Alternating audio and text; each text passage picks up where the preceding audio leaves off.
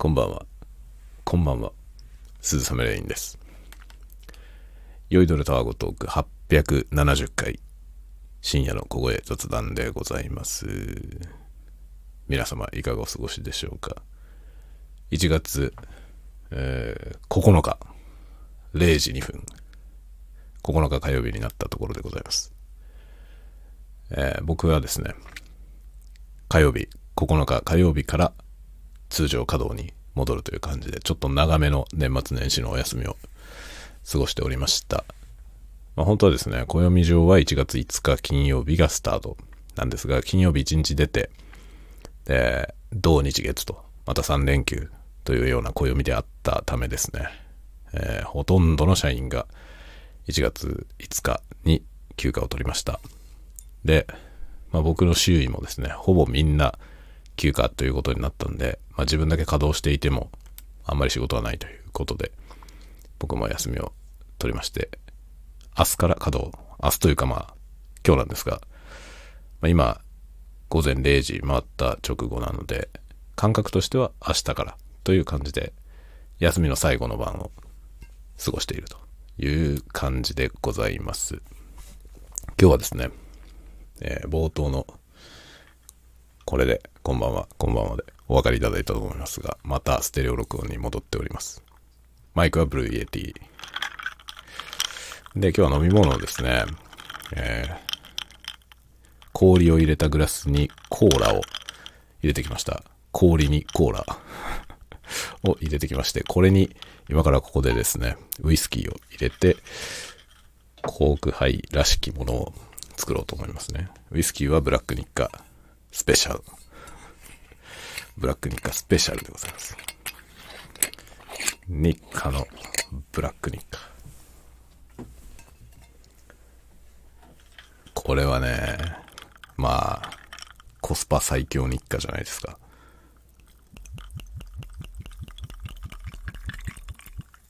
ああ、いい感じでございますね、これ。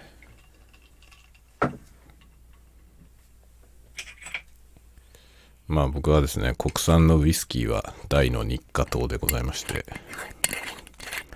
サントリーよりも日課、何でも日課を選ぶという感じです。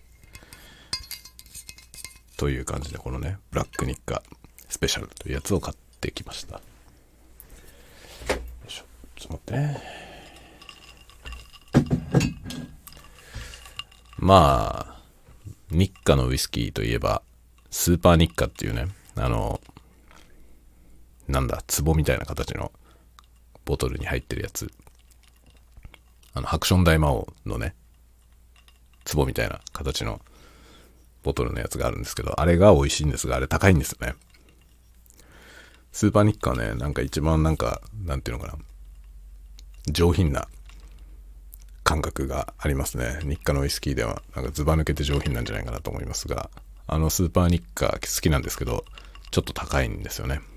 で、ブラックニッカは、まあ、安い、すごい安いやつもあります。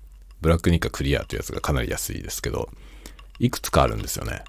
いくつかあって、この、えースペシャルってやつが、本当にブラックニッカ、ブラックのボトルに入ってる、ブラックニッカなんですね。で、これが、まあ、一番僕はコスパがいいなと思っています。かなり安い方だと思うね。ウイスキーとしてはかなり安い方だと思いますけど。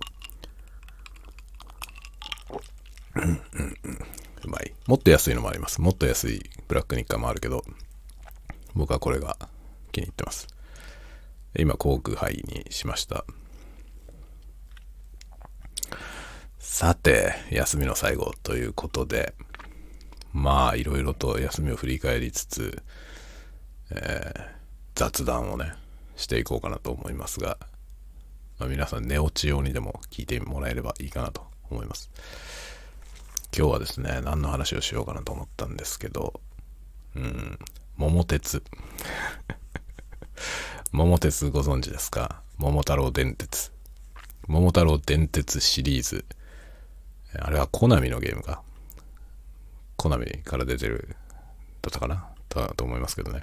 まあなんかあの辺のゲーム会社はいろいろなんかね、こう、合併したりなんだりっていうことがあって、ブランドはいろいろ残ってるんですけど、どういう会社が今こうくっついて、何と何がこう仲間なのかっていうことが、まあ、あんまり僕は詳しくないんですけど、そのた確かコナミですね、あのゲーム。ちょっと待ってね。コナミだと思うけど、確かめよう。いい加減なこと言ってるとあれなんで。確かめるよ。え、コナミです。コナミでありました。桃太郎電鉄シリーズ。コナミのゲームですね。で、これのですね、最新版。えー、これいつ出たの？去年の年末に出たのかな？桃太郎電鉄ワールドというやつを買ってきまして、いつ買ったんだ？?5 日の日ですか？違う、6日だ。6日の日に買いましたね。ん？違うな。昨日だ。7日だね。土曜日、日曜日ですね。日曜日に買いに行って、本当はもっと早くからね、買おうか買おう、買うまいかってずっと話をしてたんですよね。もっと早く買えばよかったよ。まあ、桃鉄っていうのはどういうゲームかというと、まあ、知らない人のためにね、説明しますと、桃鉄はですね、すごろくなんですよね。まあ、簡単に言えばすごろくです。テレビゲームなんだけどね、テレビゲームでいろんなゲーム機で出てきていて、まあ今はスイッチから出てるんですけど、もう結構昔からあるゲームです。で、まあいわゆるなんだろうな、あの、ボードゲームみたいなものの、えビデオゲーム版という感じのもんですね。だから人生ゲームがテレビゲームになってるようなイメージ。まあいわばすごろくなんですよ。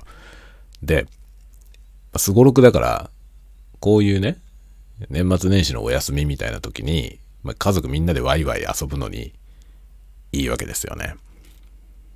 なんかガチでなんかこう、上手くなろうとかそういうゲームではない。そういうゲームではなくて、もう本当にパーティーゲームですね。完全なパーティーゲームと言っていいんじゃないですかね。本当にすごろくでね。で、まあ、本当に、なんていうのかな、運がものを言うというか、そういう感じのものですね。で、まあ、ストーリーとしてはですね、一応その、主人公というかみんなプレイヤーはですね、あの、鉄道会社の社長というそういう位置づけなんですよ。桃太郎電鉄ですからね。まあ、ここはもうすでに面白いですよね。どうしてこういう発想になったんだろうということなんですけど、まあ、鉄道会社の社長として、でも、鉄道を敷くって話じゃないんですよね。鉄道を敷くって話じゃなくて、まあ、すごろくしながら、そのいろんな場所に旅をしていってですね、で、その現地で、まあそのなんていうの、産業を買うわけですよね。投資するわけ。投資していろんなものを買いますよね。物件買ったりとかね。まあ、物件と言われてるものの中に、まあその飲食店があったりとか、宿泊施設があったりとか、博物館があったりとか、いろんなものがあるわけですけど、それを買うんですよね。で、それを買って、そこから収益が上がってきて、で、まあ、決算があって、で、その業績を競うというか、業績というか、その会社のね、資産、総資産額を競うゲームです。でもね、その資産額を競うゲームっていうと、なんかすごい経済シミュレーションみたいな感じかなと思うけど、もう全くそういうことはなくて、まあ単なるすごろく。もう本当に、たまたま題材が電鉄会社を運営するという、そういう題材になってるだけで、ねシミュレーションとかではないです、全く。だからその、投資の戦略みたいなことで、こう勝敗が左右されたりとかはしません。もうね、本当に運。運次第でひでえことになります。で、このゲームはね、まあ、あの、こういう類のゲームってあるじゃない？まあなんだろう。ちょっとシミュレーションっぽいけど、シミュレーションではなくて、パーティーゲーム。まあ、人生ゲームもそうだし、モノポリーとかもそうだと思うんですけど、まあ、モノポリーはちょっともうちょっとシミュレーション的要素が強い気はするけどね。完全に運ゲーではないような気がしますけど。まあ、桃鉄はかなり運ゲーなんだよね。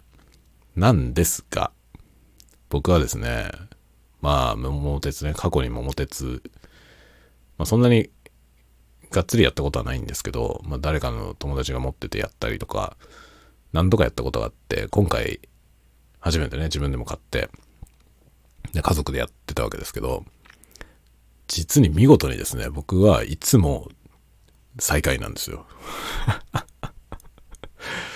これ逆にすごいよね。運ゲーなんだよ。運ゲーでどんなに業績が悪いやつでも、これひっくり返る可能性があるんですよね。で、どんだけトップをダントツでぶっ走っていても、もういきなりどん底に叩き込まれることもあるわけですよ。まあ、そういう要素がいっぱいあるのね。だからこう順風満帆だったものが急にガッタガタになったりとか、もうすごい理不尽な貧乏神によってですね、そのどん底に叩き込まれたりするわけですよ。だから最後の一瞬まで勝敗がわかんないのよね、このゲーム。っていうゲームなんですよ。で、それで今回も4人プレイでね、家族4人でやってたわけですけど、僕最下位、最下位なのよね。途中経過を含めずっと。ずっと最下位をひた走るというね。なんでですか、これは。運ゲーなのに最下位をひた走る。僕ね、人生ゲームとかも過去に何回かやったことあるんですけど、人生ゲームも必ず最下位ですね。なんでですかすごいなんか20人ぐらい子供生まれて、そのね、人生ゲームで。それで破産したりとかね。そういう経験しかありませんね。なんででしょうか。これよくわかんないんですけど、ただの運ゲーのはずなのに、必ず最下位になります。すごいですね。今回も、もうね、ゲームスタートして、もう冒頭の本当に10分、最初の10分ぐらいで最下位に落っこちて、それからずっと、ずっと最下位を走り続けていますね。うちの奥さんがずっとトップを走ってたんですけど、今日ね、途中で、あの、凶悪なボンビーっていうね、あの、貧乏神に取り憑かれて、で、ボコボコにされてですね、一気に業績がダウンしたんですよね。それでも、3位まで落ちてましたが、僕のところには来ません。なんでですか？僕は最下位を、もうベタ好き、最下位ベタ好きで走り続けていますね。だからまあ最初の10分でいきなり赤字に転落して、まあずっと赤字だったんですよ、途中。で、なんか巻き返してね、ちょっと巻き返して、業績が上がったな、よし、追い上げるぞ、みたいな感じになったんですけど、追い上げ始めた途端になんか、見たことのない新しいキャラクターが登場して、そのボンビーの新しいやつがね、で、世界の果てにぶっ飛ばされてですね、で、その理不尽な旅費を踏んだくられて、また真っ赤っかになりまして、最下位なんですよ、ずっと。なんでですかね。ちょっと盛り上がった時もね、その、業績がプラスに転じた時も、最下位は変わんないんですよね。ずっと最下位ではあったんですね。で、上の3人の順位は入れ替わるんですよ。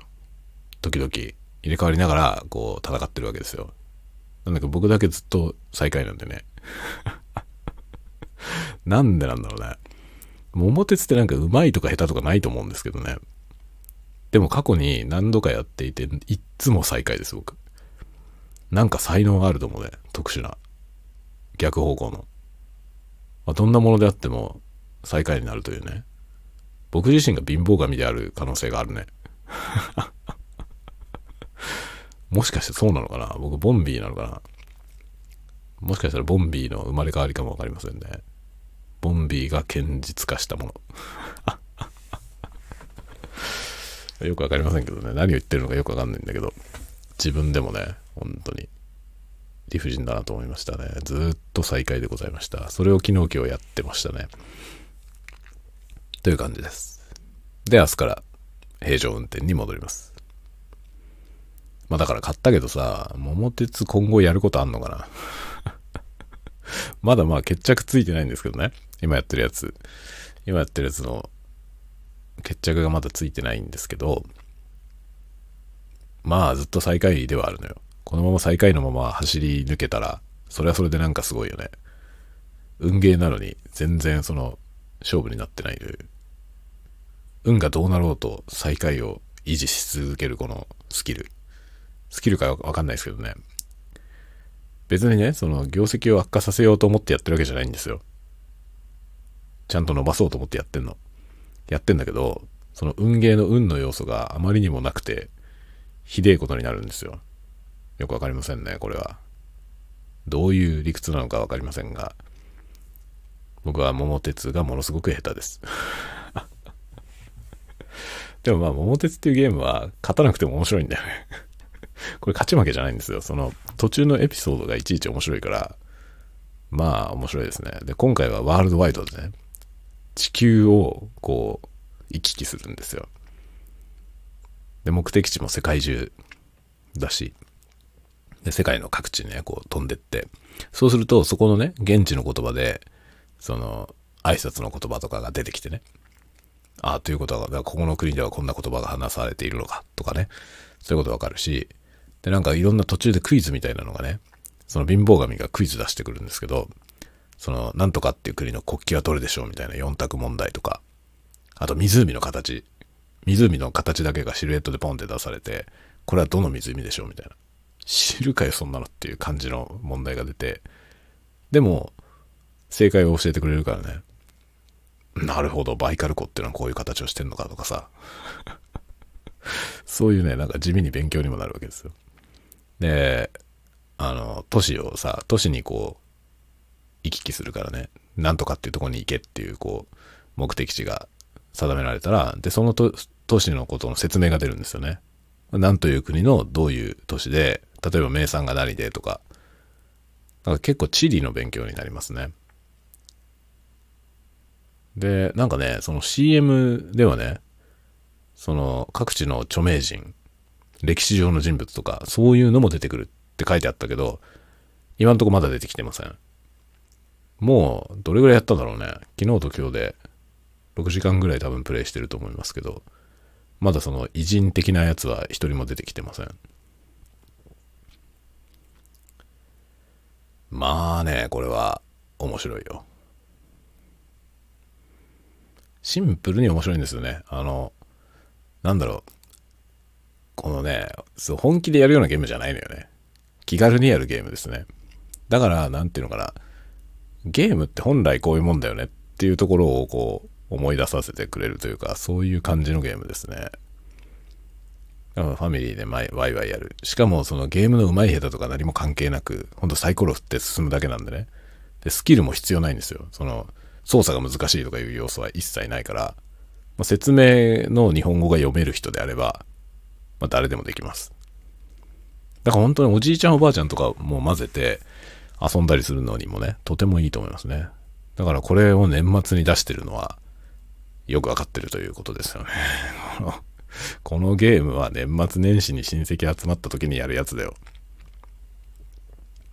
これ面白いです。で、そのゲームのプレイ時間も、その、設定できるんですよ。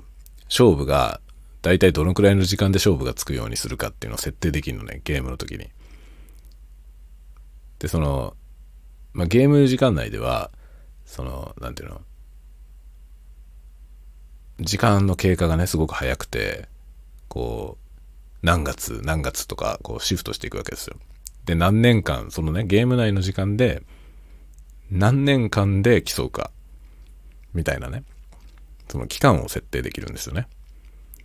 で、大体プレイ時間が、その、この期間でやると、プレイ時間このくらいになりますよっていう目安も出てきて、だから1時間くらいで決着がつくようにしようとか、例えば1日2時間やって、ね、例えば休みが5日間あるから、じゃあ10時間分くらいのゲームにしようとか、設定ができるわけですよ。で、それを設定して遊べば、その期間で決着がつくというね、そういう遊び方ができる。いいでしょ、とても。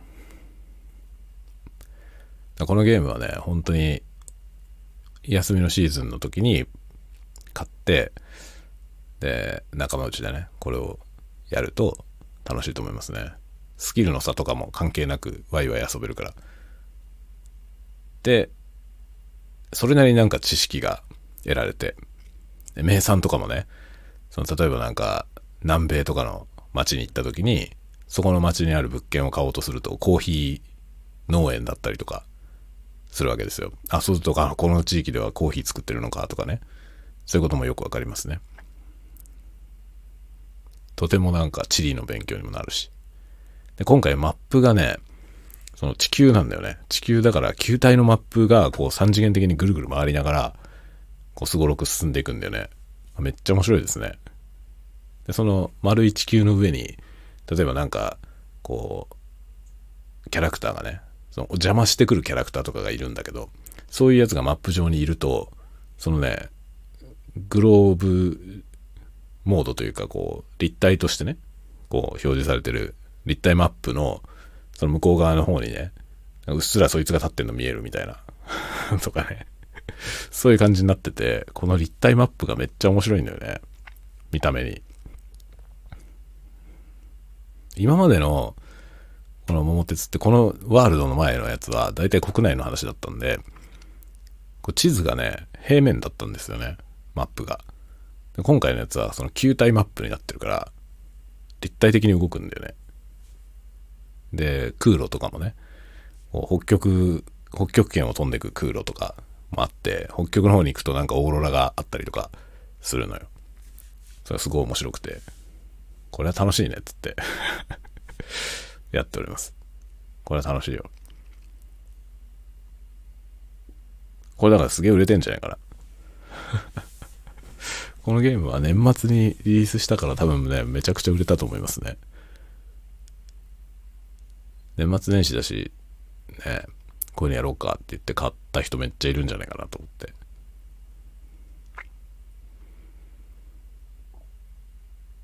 でも多分、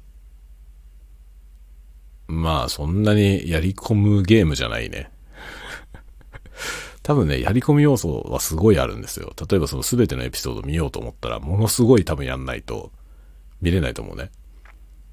そいろんなお邪魔キャラクターとかもいっぱい出てくるけど、そのお邪魔虫たちが出してくる問題とか、そういうのを全部見ようと思ったら、多分ものすごいやり込まないといけない と思うんだよね。でもそういうやり方をするゲームじゃないからさ、このゲームは多分その全ての要素を見る人はほとんどいないんじゃないかな。なんかマニアックなやり方でプレイすればね、ひたすらその一人でね、そのコンピューターを相手にひたすらプレイするみたいなことやれば、なんかこうコンプリートすることももしかしたらできるかもしれませんけどね。そういうやり方をするゲームじゃないからね。だからそういう意味ではなんかこう作ってる人のね、そのなんだろう、満足度的にはどうなのかなって思いますね。多分多くの人はゲームにその含まれているね、ゲームの中に実装されているいろいろな、まあいろんなデザイナーさんとかね、プランナーさんとか考えたいろんなイベントのうちの、どうだろうね、平均的に一人のプレイヤーが、まあ、見るのはどれぐらいだろう。僕ね、10%にも満たないぐらいじゃないかと思うんだよね。ゲーム内に実装されてる要素のうちの10%にも満たないぐらいが多分一人のプレイヤー平均的なね、一人のプレイヤーが体験する範囲なんじゃないかなと思いますね、漠然と。すごいボリュームなんだよね。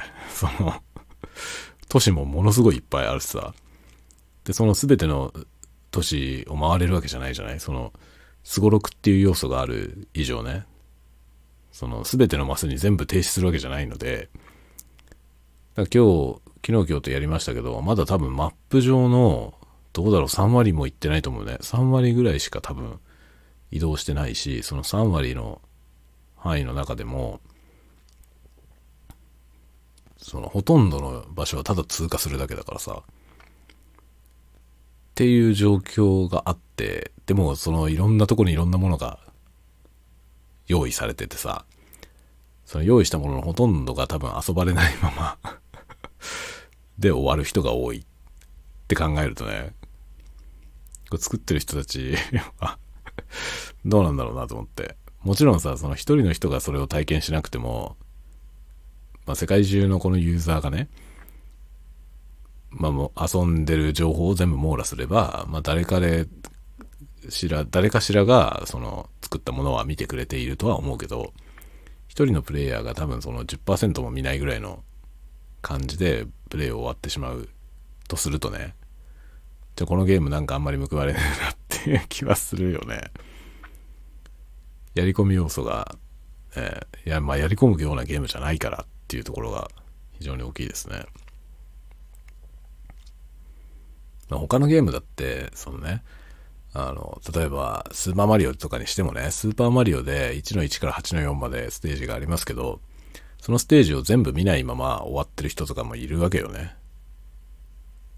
その、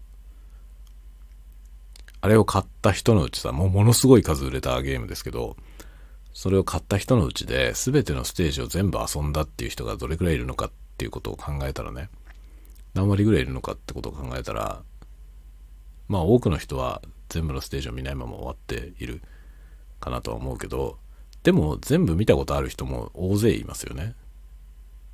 そこがなんか桃鉄になるとさ、全ての要素を見た人なんてほとんどいないんじゃないかって気がするのよ。そんな気がするね、これは。で、見ないまま終わる人が多いだろうね。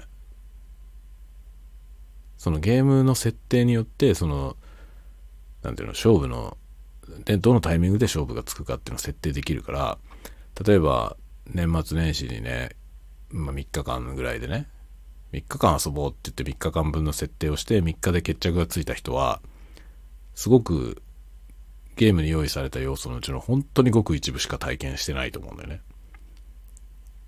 でも年末休み用だから、その時遊んで、それで終わりっていう感じだったりするじゃん。なんかだから他のゲームに比べてこのゲームって、その、遊んでもらえる要素少ないんじゃないかなっていう気がしますね。僕もなんかさすがにそんなやり込むことはないだろうなと思うんだよね。僕はやり込み型なんですけどさ、大体、大体その、何のゲームでもかなりやり込む方なんですよね。その、ドラゴンクエストとかもさ、あの、小さなメダルを全部集めるみたいなさ、そういう遊び方をするタイプのプレイヤーですけど、でも、桃鉄を全部やろうとは思わないもんね。あれはやっぱりみんなでやって、みんなが揃う時にみんなで遊んで、である程度やって、もうそのね、すごろくゲームだからさ、ある程度盛り上がって、ある程度遊んだら終わりだよね。で、その後一人でストイックに続けようとはあまり思わないわけよ。っていうね、そんな感じのことを思いましたね。で、えー、そうだ、あと、あとはね、昨日、おとといか、えー、土曜日、土曜日に映画を見に行きました。今年最初の映画。今年最初の映画は、エクスペンダブルズ。今日はこの話もしようかな。今、桃鉄の話を前半しましたけど、後半、エクスペンダブルズの話して終わろうかな。あの、まあ、エクスペンダブルズっていうシリーズはね、最初に始まった時に、最高に笑いましたね。まず企画の話を聞いた時に笑いましたね。こんなの思いつくやつはスタローンしかいないなっていう感じでしたよね。当時、まあ、2010年くらいの話だったと思うんですけど、そのね、最初にエクスペンダブルズの話が出た時って、その、まあ、シルベスター・ストローンっていう人は、80年代、1980年代、90年代に活躍した、まあ、どっちかというと80年代に活躍したアクションスターですよね。マッチョなアクションスター。で、同じ時代にアーノルド・シュワルツネッカーというマッチョスターがいて、で、この二人がなんか、あの、マッチョアクションをね、牽引したと思うんですよね。もう大ブームでしたね。二人ともものすごい人気で、で、多分ね、あの、俳優としてのキャリアの成功って意味でいくと、シュワルツネッカーの方が成功してると思うんですけど、スタローンは、その自分が脚本も書いたりとかね、して、まあ、ロッキーとランボーという2つのシリーズを大ヒットさせたんですよね。なので、まあ、どちらがこう上下っていうのはちょっと判断が難しいですけど、作品の数で、数とかバラエティでいけば、シュワちゃん。で、まあ、クリエイティビティっていう意味でいくと、やっぱりこう、オリジナルのキャラクターをね、世に送り出したっていう意味で、スタローンもかなり検討していると思うんですけど、この2人が、まあ大体そういうマッチョアクションを牽引していったんですね。90年代の前半ぐらいまで、かなりのブームでしたね。で、その後、こういう方向のアクション映画っていうのが減っていって、で、まあ2010年くらいって多分一番こう、アクションが、まあああいうマッチョアクション、暑苦しいマッチョアクションみたいなものが、薄れていた時代なのかなと思うんですけど、その時代に、そのかつてのね、そういうアクション映画に出ていたマッチョ系のスター、もう結構年を取ってるわけですけど、その人たちをかき集めて、ド派手な映画を作ろうぜっていうところからスタートした企画なんですよね。で、エクスペンダブルズという一作目が、ド派手に登場して、まあ面白かったですね。最高でしたね。僕最初にエクスペンダブルズを見た時のことをよく覚えてますけど、まあ文字、まずね、その、こういう作品を作るぞっていうスタローンの、その、ニュースを見た時に、まあ笑って、マジか、絶対見なきゃと思って、で、もちろん、そんなね、そのアクションスター一人一人がその主役をやってたような人たちをね、ごっそり集めて、まあだからなんだろう。言っちゃえばアベンジャーズですよね。リアルアベンジャーズ。リアルアベンジャーズみたいなものなんで、まともな話になるわけないんですよね。だって一人一人が主役級の人そんなに出したらみんな活躍しなきゃいけないから、それがね、まともなお話になるわけないんですよね。だからもう筋書きなんかどうでもいいから、とにかく、その往年のマッチョスターをね、みんな出して、ド派手に暑苦しいものを作ろうぜっていうことだよね。で、それはさ、絶対面白いじゃない。もう絶対面白い。もうストーリーなんかどうでもいいという、そういう世界。で、本当にそういう感じのものが出てきて、まあ面白かったんですね。で、一作目そんな感じで、で、シュワルツェネッカーも出てきたんだよね。ちょっとだけ。で、二作目はなんかシュワルツェネッカーもうちょっとちゃんと出てきて、みたいな感じで、でさらになんか派手な出演者が増えてね、っていう感じで。で、2010年にスタートして、2010年、2012年、2014年かな。だから2年おきぐらいに、ポンポンポンと3部作、というか3作目まで出たんだよね。で、3作目が、ハリソン・フォードとか、メル・ギブソンとかも出てて、もう、これ以上ないだろうっていう感じだったんで、ものすごい作品でした。で、3作ポンポンポンと出て、で、その後すぐに4作目の話があったんですよね、噂が。なんとなく覚えてんだよな。なんとなく覚えてんの。なんか最初ね、ニコラス・ケイジにオファーしてるとかいう話があったんだよね。で、僕はニコラス・ケイジ大好きなんで、もうニコラス・ケイジ出てほしいなと思ってたね。で、ニコラス・ケイジの話も出てたし、なんかピアス・ブロスなんかなんかもね、ピアス・ブロスなんていうのはあの、ダニエル・クレイグの前に007やってた人ですね。その人も、なんかね、作品について言及してたと思うんだよ。4作目の話を。してたような気がするんだよね。で、それからしばらく音沙汰がなくなったんだよね。だから2010年からスタートして、ポンポンポンと3部作で3作出たんだけど、4作目は直後から噂があったんだけど、そのままなんか立ち消えになって、で、出なかったんですよ。で、その4作目が今年公開されたのよ。1月5日に。何って思うじゃない 何って思うじゃない前作から9年ですよ。前作から9年。しかも最初の3部作は2年おきに出てんの。ポンポンポンと 2, 2年おきに3個出て、で、4作目がそれから9年後に出るっていうこのよくわかんない流れですよ。で、このエクスペンダブルズを、まあ、僕はね、その、全然知らなかったんですよ。どういうものか。4作目の噂は聞いてたけど、それから立ち消えになってて、で、噂のことだけはなんとなく覚えてたわけ。こんな噂あったなっていうのは覚えてたんですけど、今回の作品がどのような経緯でできて、どういう風に公開されるのか全然知らなくて、単に、なんかその、映画館でね、新作の紹介みたいなのあるじゃない？予告編の時にエクスペンダブルズ流れてて、え、エクスペンダブルズの新しいの来んのと思って。いつの間に作ったんだと思って っていうぐらいあんまり知らなくて。で、全然事前情報を調べないまま見に行ったんですよ。この土曜日に。公開、金曜日に公開されたんで、その翌日ですね。で、見に行ったら、エクスペンダブルズじゃなかった。あれこれエクスペンダブルズなのこれっていう感じの映画でしたね。もちろんね、シルベスター・スタローンのあのバーニー・ロスっていうキャラクター出てくるし、あのジェイソン・ステイサム。ジェイソン・ステイサムはリー・クリスマスっていうキャラクターの役ですけど、この人も出てくる。あとドルフ・ラングレン。ドルフドルフ・ラングレンはガンナーって役か。ドルフ・ラングレンも出てきましたね。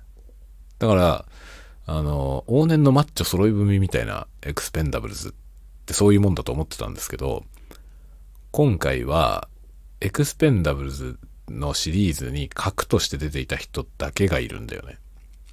ごく限られた数人だけがいて、で、今まで出ていた豪華なゲスト、一人も出てません。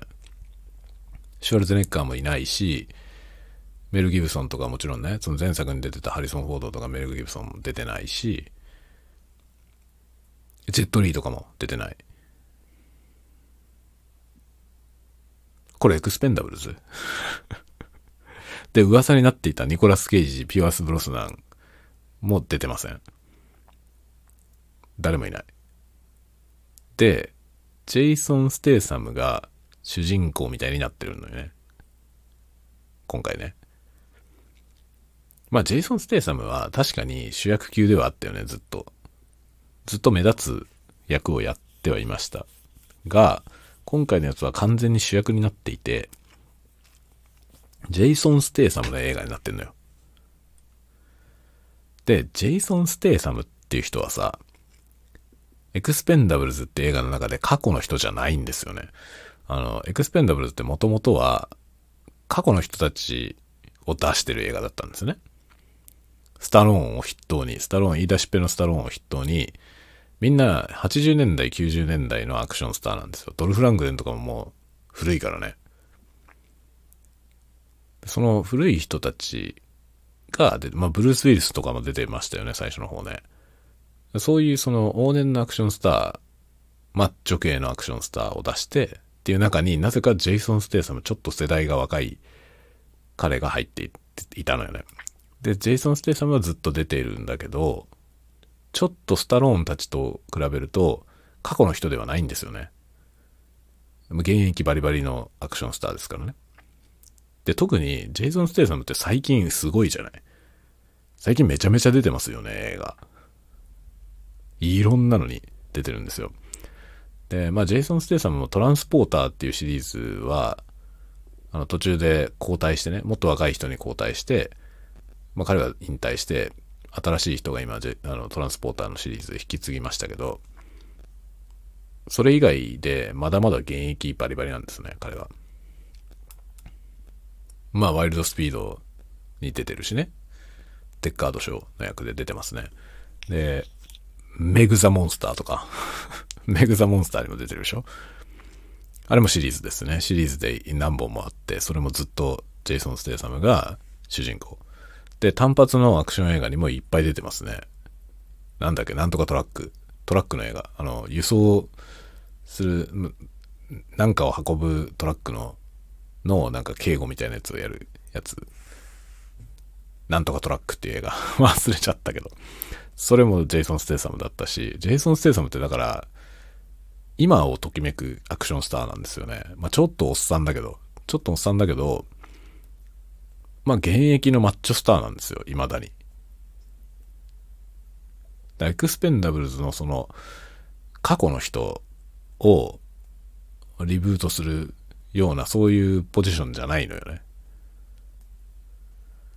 で、今回、彼の映画になってしまったことによって、エクスペンダブルズっぽさが全くないのよね。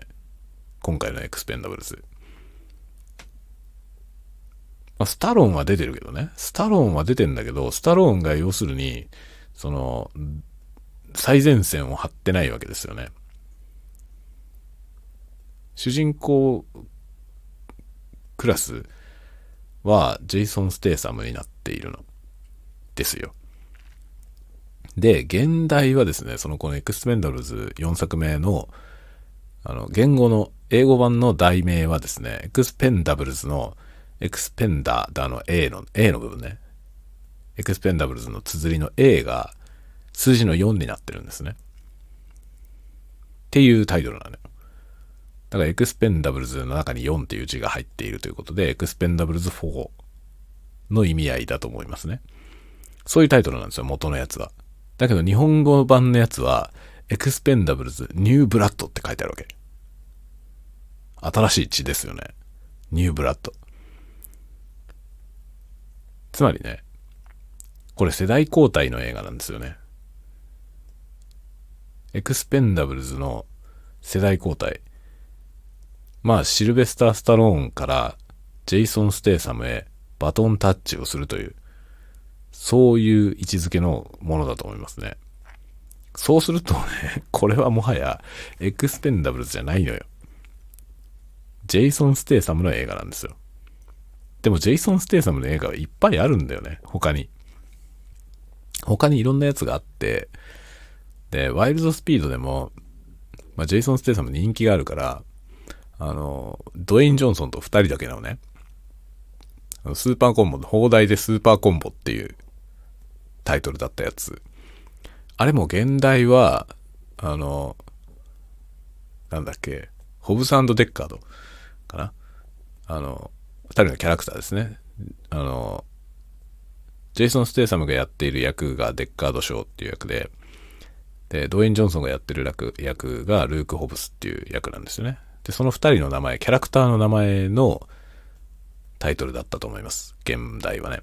でも日本語の題はスーパーコンボとかいうアホみたいな名前がついていて、で、このスーパーコンボはスピンオフなんですよね。その、ワイルドスピードシリーズのスピンオフ。一応ワイルドスピードシリーズのキャラクターをのスピンオフだから、シリーズの作品として一応出てるわけですけど、ワイルドスピードの主人公はヴィン・ディーゼルがやっているドミニク・トレット。で、彼が出てこないんで、まあこれはなんか外伝みたいな作品なんですよね。でもまあスピンオフとしてこれがあって、で、スピンオフ作品は他にも出るっていう噂がありますね。そのワイルドスピードシリーズでね。他にもスピンオフ出るっていう話は出てますけど、もしかしたらデッカード出てくるかもしれないね。って考えるとね、本当に、ジェイソン・ステイサムの映画は、もうこれ以上なくていいんですよ。だからエクスペンダブルズをもし世代交代で誰か別の人にさせるんであれば、彼じゃない方がいいんじゃないかと思うんだよね。ジェイソン・ステイサムじゃない方が。ジェイソン・ステイサムにやらせると本当にジェイソン・ステイサムの映画になっちゃうでしょ。すると、シルベスター・スタローンが始めたこのエクスペンダブルズっていうこのブランドというかさ、これのなんか、やりたかったことはもうすでに失われてる気がするんだよね。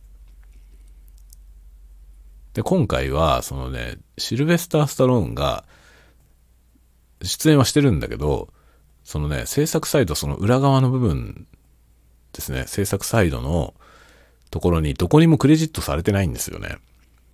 脚本も書いてないし、制作、プロデュースにも入ってないんですよ。で、プロデュースにジェイソン・ステイサムが入ってるのよ。っていうのを見たらね、これはもう完全にバトンタッチなんですよね。で、この映画は本当に4作目が出る出ると言っていて、2014年からあったんですよ、その出るという話が。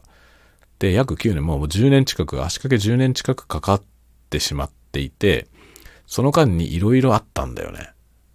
なんかね、スタローン、僕も詳しく知らないんだけど、スタローンが降りるとか降りないとか話まであったのよ、途中で。でもエクスペンダブルズからスタローンが降りたらもうそれはさ、エクスペンダブルズじゃないじゃない。で、その多分ね、いろんないざこざもあって、スタローン自身がもう嫌になったんじゃないかと思うよね。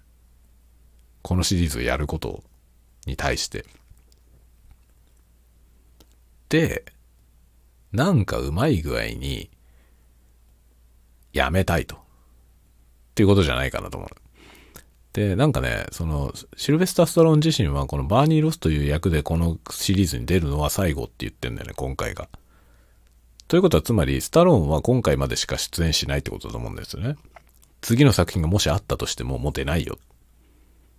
で、多分その後始末というか、引き継ぎの作品なんですよね、これ。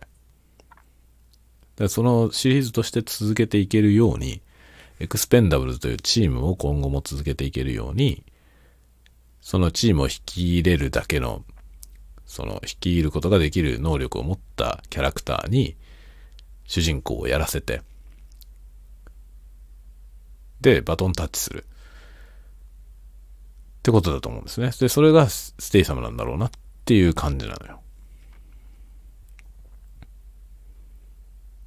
でもそれはさ、もうエクスペンダブルズじゃないじゃんと思って。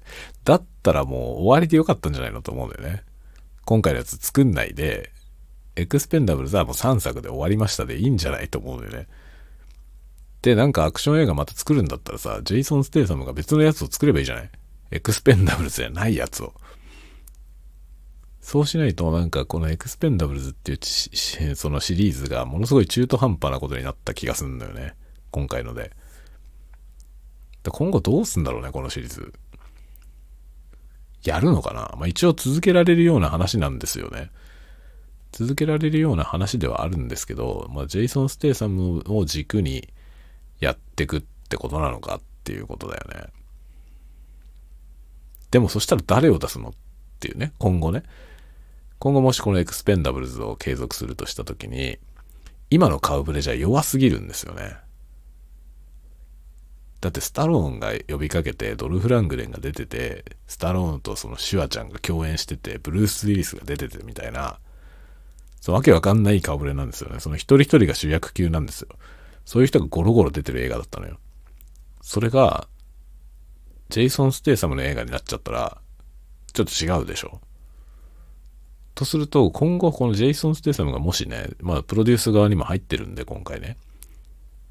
彼が今後このシリーズを続けようって考えた時に、どういう方向に行くのかってことだよね。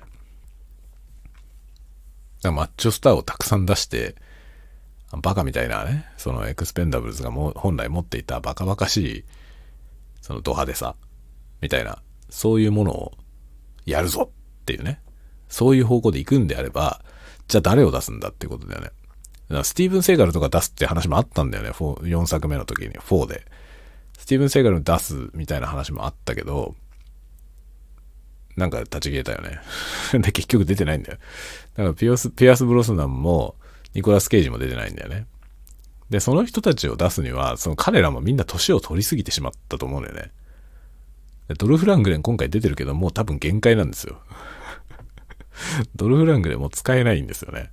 あの、だから今回もなんかもう本当に、ちょい役みたいな感じですね。一応出てる、主役級として出てるけど、あんまりもうアクションとかで活躍しないわけですよ。もうそこは全部ジェイソン・ステイサム。ってなってくると、もはやあの世代の人出せないんですよね。年取りすぎちゃって。2010年代だったらまだいけたけど、もう20年代でしょ。ってなるともうエクスペンダブルズみたいなのを今後続けるとしたら、今の世代の人でやるしかないよね。じゃあ誰を出すんだってことだよ。まあ、かろうじて多分ウィル・スミスとかはいける気がしますね。ウィル・スミス呼んでくれば。でも他に呼ぶとしたら誰？マッチョ俳優。もうさ、多分筆頭はドウェイン・ジョンソンなんだよね そしたらドウェイン・ジョンソンとジェイソン・ステイサムが出てたら、それはさ、もうホブスじゃん。ホブスデッカードじゃんって感じでしょそれでいいじゃん それエクスペンダブルズでやってもさ、ワイルドスピードになっちゃうじゃないっていう感じでしょ？と思うんですよね。このエクスペンダブルズすごい中途半端なことになって、変な風に生きながらえてしまってる感じがするんだよね。この先どうな、どうなんのかなっていうところに、まあ一応注目はしますが、ちょっとなんか期待より不安の方がでかいですね。というかもう今回のやつがすでにもうこれエクスペンダブルじゃねえよと思ったから僕は見てて。今回アンディ・ガルシアかなんか出てるアンディ・ガルシアが出てるのが唯一の、あれじゃないかな。あの、エクスペンダブルズらしさかなって気はするけど、でもアンディ・ガルシアだけじゃね、ちょっと弱いよね。ローレンス・フィッシュバーンとかさ、出すとか。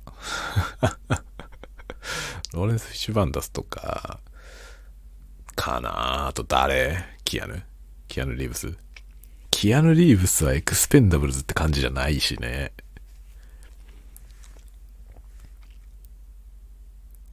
もうだからやることがないよね。やることがないし、呼んでこれる人がいない。カート・ラッセルが出るって話もあったんだよな。カート・ラッセルはなんかオファーして断られたんだったかな。断られたんだった気がすんな。なんかこう、カート・ラッセルはそういうなんか、あの、ゲストキャラクターみたいなので出たくねえみたいなことで断ったみたいな話だった気がすんな。なんか何しろこの作品はね、その、すごい名のある俳優をさ、とにかくいっぱい出すってコンセプトだから、噂話もね、豪華なのよ、話が。とんでもねえ俳優のところにオファーして、なんかそれで断られたりとかしてるわけだよね。エピソードの一つ一つが全部面白いんですよね。でもそういう派手さがもはや限界な気がするね。カート・ラッセルとかもだってもうアクションはできないじゃないすでに。カート・ラッセルもワイルドスピードに出てるからね。ワイルドスピードじゃん。じゃあ。じゃあワイルドスピードじゃんって感じだよ。まあワイルドスピードがエクスペンダブルズ化してきてるって話でもあるんですけどね。ウィン・ディーゼルとかももう過去の人だから、過去の人だけどもマッチョじゃん。それで、マッチョがいっぱい出てるって意味でいけば、ワイルドスピードも相当マッチョなんですよね。って考えるとね、もはや今今回見たエクスペンダブルズよりも、今のワイルドスピードの方がよっぽどエクスペンダブルズっぽいのよ。シュワちゃんももうなんかアクションって感じじゃないしね、もはやね。ハリソン・フォードはもはや限界でしょその、この間、インディ・ジョーンズ見たけども、完全におじいさんですからね。ハリソン・フォード多分一番年上だと思うんだよな。あの辺の俳優の中で。ドルフ・ラングレンの方が多分年上。ど、どっちが年上だろう？ドルフ・ラングレンとハリソン・フォードどっちが上なんだろうな？ちょっとドルフ・ラングレンって何歳なのか調べてみよう。ドルフ・ラングレン何歳？ドルフ・ラングレンもね、なんか、他に何に出てんの？ドルフ・ラングレンって今何してんの？何してるかわかんないけど。あ、この人ス、スウェーデンの出身なんだ。あ、ドルフ・ラングレン意外と若い。66歳だ。ドルフ・ラングレン、ハリソン・フォードよりはるかに若いじゃん。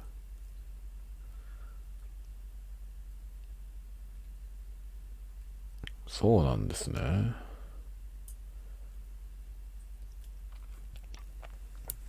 なので、ハリソン・フォードよりははるかに若いですね、この人は。というか、スタローンよりも若いわ。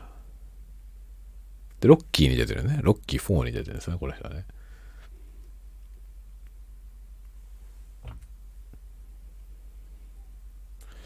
だから、ドルフ・ラングレンはまだ出られるね。まだ出られそうです。ジャンクロード・バンダムとかも出てた気がするんだよな、最初の方のエクスペンダブルズに。ジャンクロード・バンダムももうなんか、ね、出てないよね。出てないし、全然他の映画にも出てないですよね。まあ、アクションスターはやっぱりね、体力的に難しいですよね、年取ると。だスタローンとかおかしいよね。スタローン未だにさ、ものすごい肉体じゃない？あ、トム・クルーズがいるね。トム・クルーズなら出せんじゃない？トム・クルーズはドルフ・ラングレンよりは若いからね。トム・クルーズがいるじゃんね。トム・クルーズはマッチョだよね。未だに。未だにマッチョだし、まあ元気だよね。ミッション・インポッシブル。エクスペンダブルズに出すとしたらもうトム・クルーズか。トム・クルーズぐらいしかいないね。あとはもうワイルドスピードになっちゃうもん。ワイルドスピードに出てる人たちだよね。あとはね。ヴィン・ディーゼルとか。エクスペンダブルでヴィン・ディーゼルとさ、その、ドイン・ジョンソンを出してジェイソン・ステイサムがいてさ、やってほしいね、逆に言うと。やってほしいな。これワイルドスピードじゃんって全員、全世界からツッコミが入るっていう、そういうのをやってほしいね。あとはスティーブン・セーガルをまた見たいですね。でもスティーブン・セーガルがどう、どうなったんだろうね。今何してんだろうね。もうスティーブン・セガールっていつもわかんないんだけど、スティーブン・セガールなの？セーガルなの？どっちなの？どっちの発音が正しいのかわかんないんだよ。ちょっとこれも調べてみよう。スティーブン・セガール。スティーブン・セガール。あのね、スティーブン・セガールってカタカナで書いてあるのよ。だけど、綴りがね、S-E-A-G-A-L、シーガルだよね。シーガルってカモメですよね。シーガルのこれ、綴りだよね、多分。シーガルの綴りじゃないのかな？ちょっと待って。シーガルの綴り。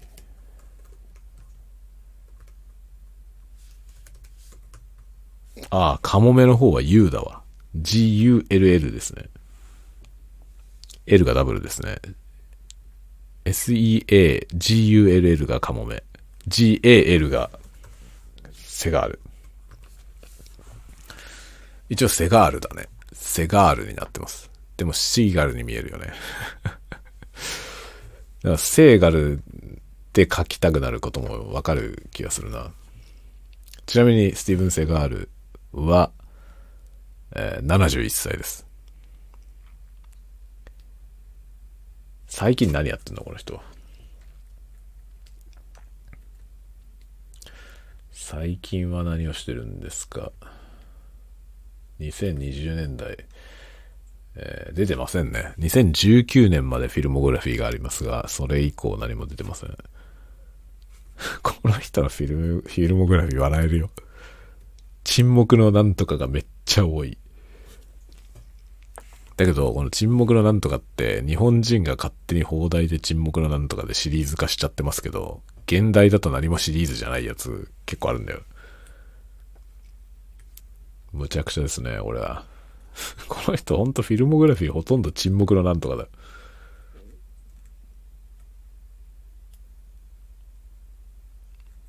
なるほどね。スティーブン・セガールはどうなってるかよくわかりませんが、エクスペンダブルズには一応出るという噂はあったんだよ。噂はあったけど出ませんでした。出ないまま終わりましたね。ピアース・ブロスナンも今何やってんだろうね。ピアース・ブロスナンはマンマミーヤかなんかに出てた気がしますけど、おじいさんの役で もうおじいさんの役なんだよな。ピアース・ブロスナンは、まだアクションできるのかなどうだろうね。なんとも言えないですね。その、ピアース・ブロスナンなんて、なん、なんていうのかな、僕の中では印象としては若い俳優なんだよね。だけどもうおじいさんの役やってんだよね。007やってた時のピアース・ブロスなんてかなり若かったイメージなんですよね。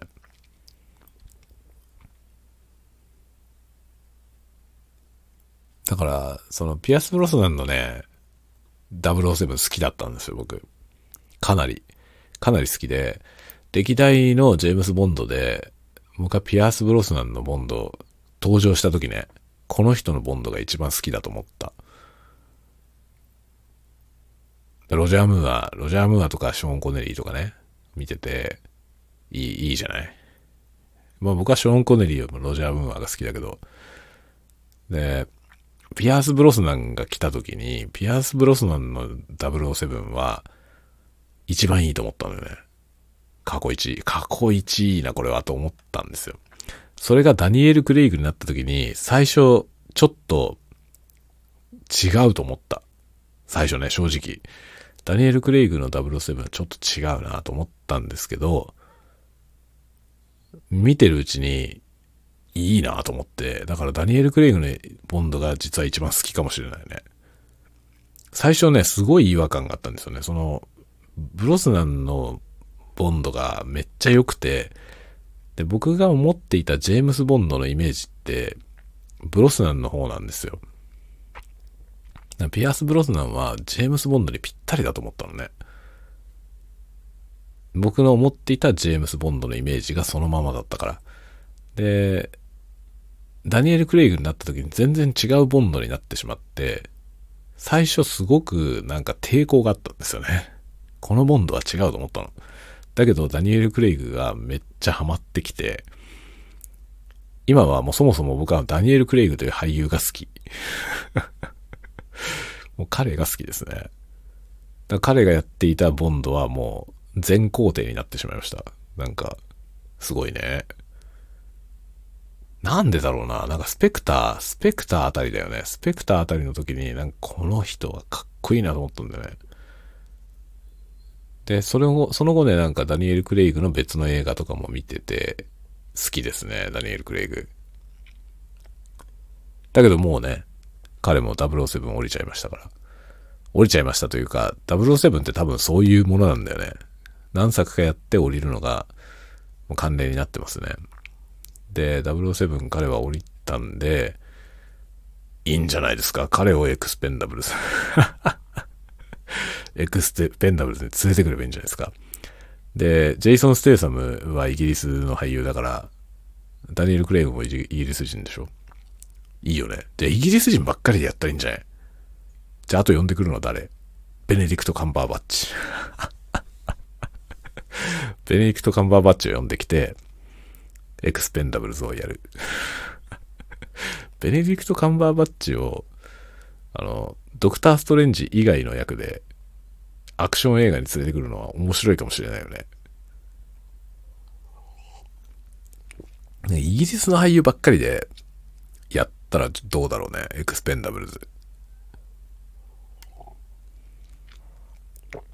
ジェイソン・ステイサムがそういう提案をして イギリス人で構成してやるっていうのはどうだろうね。それは見たいね。まあだからなんか、エクスペンダブルズの4を見て、だいぶ僕はなんかエクスペンダブルズはもう終わってしまったなっていう残念な気分であったんですけど、今ここでバカみたいな話をしていたらですね、ちょっと期待が持ててきましたね。ベネディクト・カンバーバッチとダニエル・クレイグを出して、エクスペンダブルズをやってほしい。やってほしいわ、ぜひ。そしたら見たいね。っていうか、ベネディクト・カンバーバッチを次回の007にしたらどうだろう。あの人007も似合うと思うんだけど。ちょっとドクター・ストレンジの、あれかな、印象が強すぎるかな。ベネディクト・カンバーバッチ。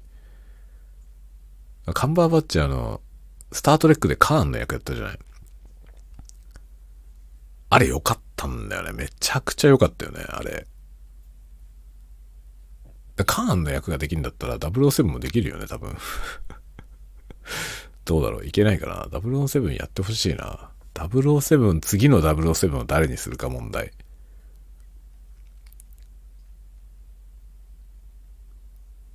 どうなんだろうね。あの、前作、あの、ノータイムトゥーダイに出てきた、あの女の人が次の007になるのかな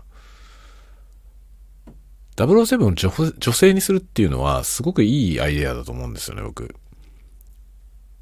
時代に合ってるよね。だけど、007僕女性でもいいと思うんだけど、そのね、なんていうの、ジェンダーレスみたいなことに配慮して女性にしましたみたいな感じになるのは嫌だよね。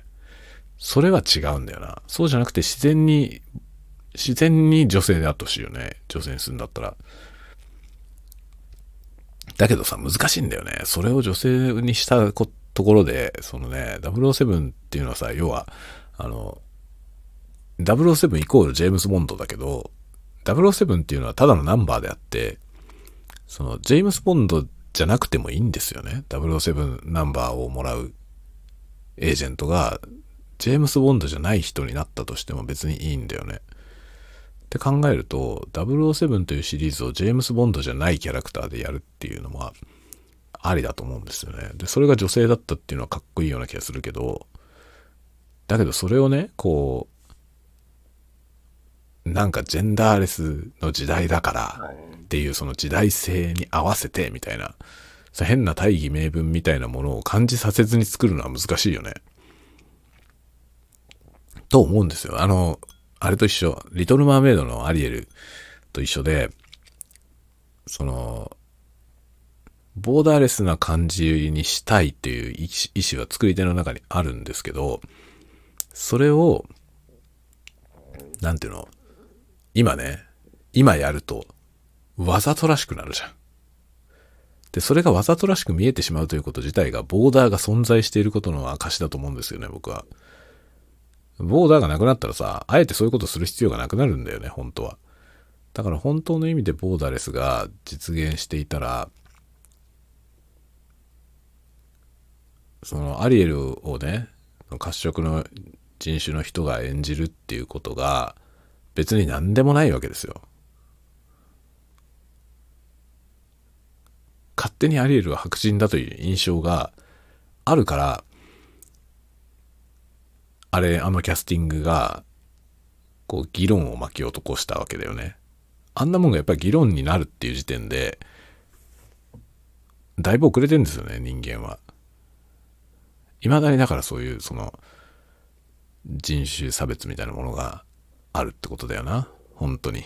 と思います。本当にね。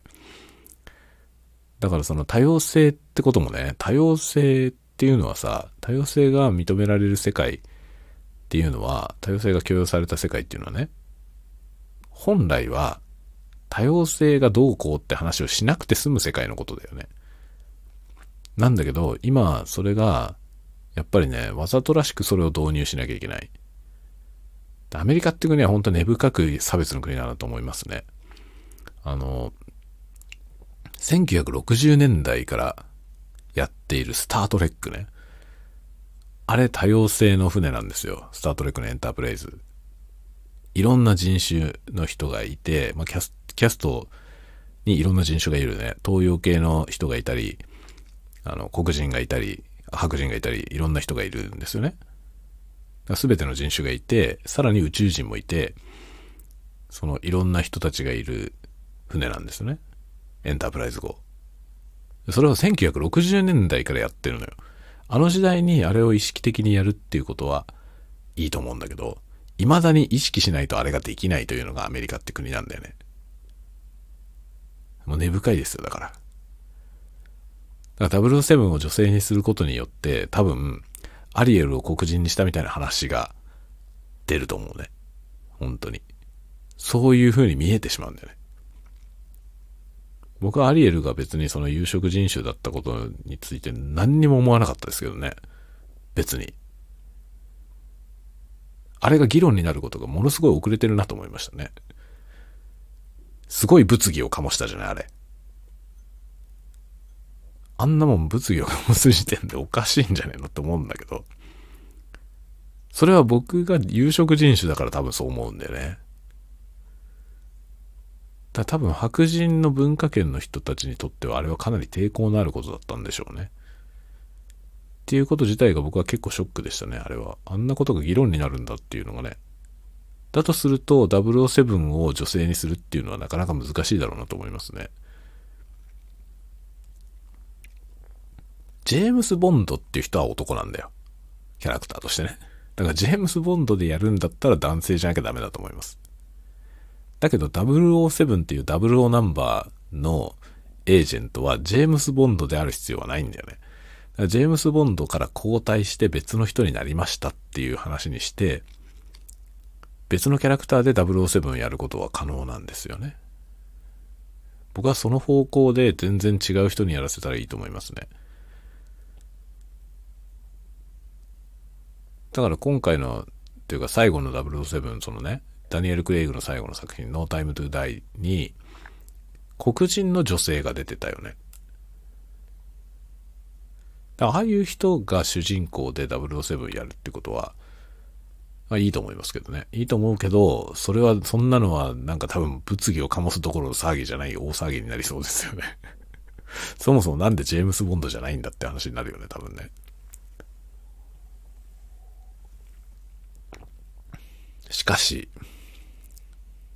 多様性とは遠いね。ワイルドスピードもかなりスタートレック的にやってるよね。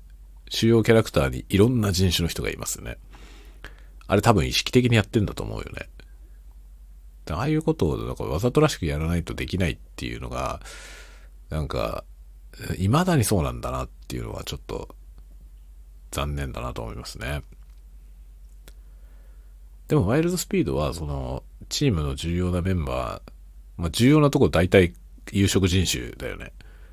有色人種の人が重要なポジションにいっぱいいるし、で、東洋人もね、東洋人、一番かっこいいポジションに東洋人がいるじゃん。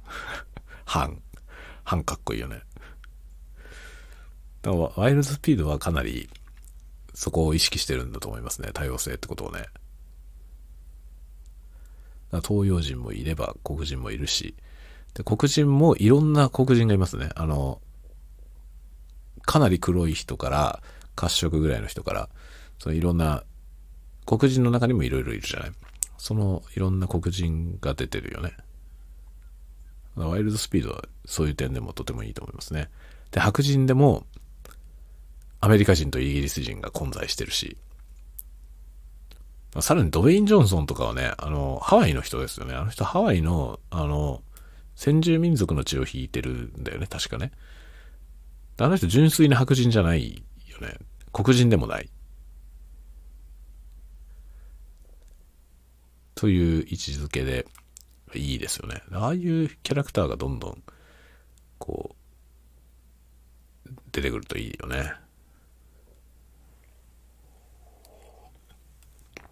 でもね、ハリウッド映画はね、あの、日本人出してほしいですね。ジョン・ウィックには日本人が出てましたね。日本人の役を韓国人がやってることがすごい多いんで、韓国人とか中国人がやってることがすごい多いんで、日本人の役を日本人にやらせてほしいなっていうのは思いますね。ジョン・ウィックに真田広之出てたけど、かっこよかったよね。かっこよかったけど、ちょっとギャグでしたけどね。でもさすがにやっぱり盾はかっこよかったね。真田広之は動きがめちゃめちゃかっこよかったですね。いや、いいよね。真田広之もっと出てほしいね。というわけでね、もう何の話かよくわかりませんけども、え今日は前半が桃鉄の話、後半はエクスペンダブルズの話からの映画の話、え最後多様性の多様性だの話になりましたけども。という感じで、相変わらずタワゴトークでございます。いいですね。今年も幸作のいいスタートではないかと思っております。まあ年内に1200回を目指して頑張りたいと思います。2024年中に酔いどれタワゴトーク1200回を目指していきましょう。まあ、今年ほぼ間違いなく1000回は達成できるので、1000回記念は何をやろうかな。1000回記念何をやったらいいか、アイデアある人、えー、ぜひ、スタンド FM のレターか、えー、X でコメントください。X で僕にどうやってコメントを送ればいいのかっていう問題ありますけど、全然違う話のレースでそういうの書くのもね、もちろん抵抗があるじゃない、皆さん。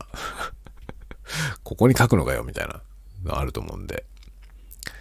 まあ、スタンド FM でレターでもらうのが一番いいですかね。か1000回記念は何をしたらいいのか、ぜひ。前にね、何だったっけ？何百回かの記念の時に700回だったっけ ?700 回記念かなんかでライブ配信をしたんですよね。だけど、ライブ配信を聞いてた人たちからね、ライブでもライブじゃなくても何も変わりませんねっていう意見をもらったんだよね。そういう感想をもらいました。そうだよなって思いましたね。収録でもライブでも何も内容が変わんないって言って、えー、その人も笑ってましたけど。そうなるんだよね。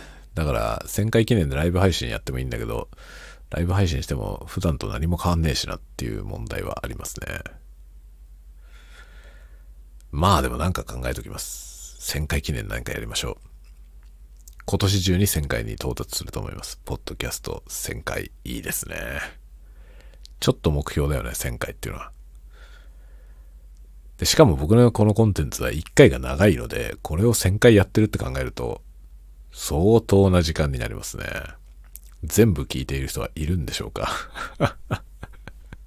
いないと思います まあね、あのね、全部聞いてる人はいないわ。あのね、実は最近のエピソード、ここ1ヶ月ぐらいの間に出たエピソードの中に、再生回数がゼロのやつがあります。皆さん、ゼロのやつがありますよ。ぜひ見つけて聞いてください。でも皆さん側から見ると、どれが何回再生されてるか見えないと思うので、どれが0回なのかはわかんないと思います。あなたが聞いたことないやつであることは間違いないので、聞いたことないやつをちょっと回してみてください。いつまでこれがゼロのままいくか、僕自身も聞かないままゼロのまま維持していこうと思うんで、えー、いつ回せるか このいつ、この0回のやつを誰かが回すのか、それを注目して見ていきたいと思っております。まあ大体平均的にはね、あの再生回数は僕のこのコンテンツはそんなに再生されないんですけど、でも0回は本当に珍しいです。一回も回ってないやつってほほとんどないので、あの、0回になってるやつはかなり珍しいですね。ここ1ヶ月ぐらいの間の投稿のやつで0のやつがありますから、ぜひ皆さん、これじゃねって言って聞いてみてください これが0じゃなくなったらまた報告しようと思います。ではではでは、また次回のタワゴトークでお待ちしております。ぜひ暇つぶしに聞いてくださいませ。寝落ちがいいと思いますよ。おすすめは寝るとき聞くやつですね。おすすめでございます。ではではでは、また次回でお待ちしておりますので、また遊びに来てくださいね。では、おやすみなさい。おやすみなさい。おやすみなさい。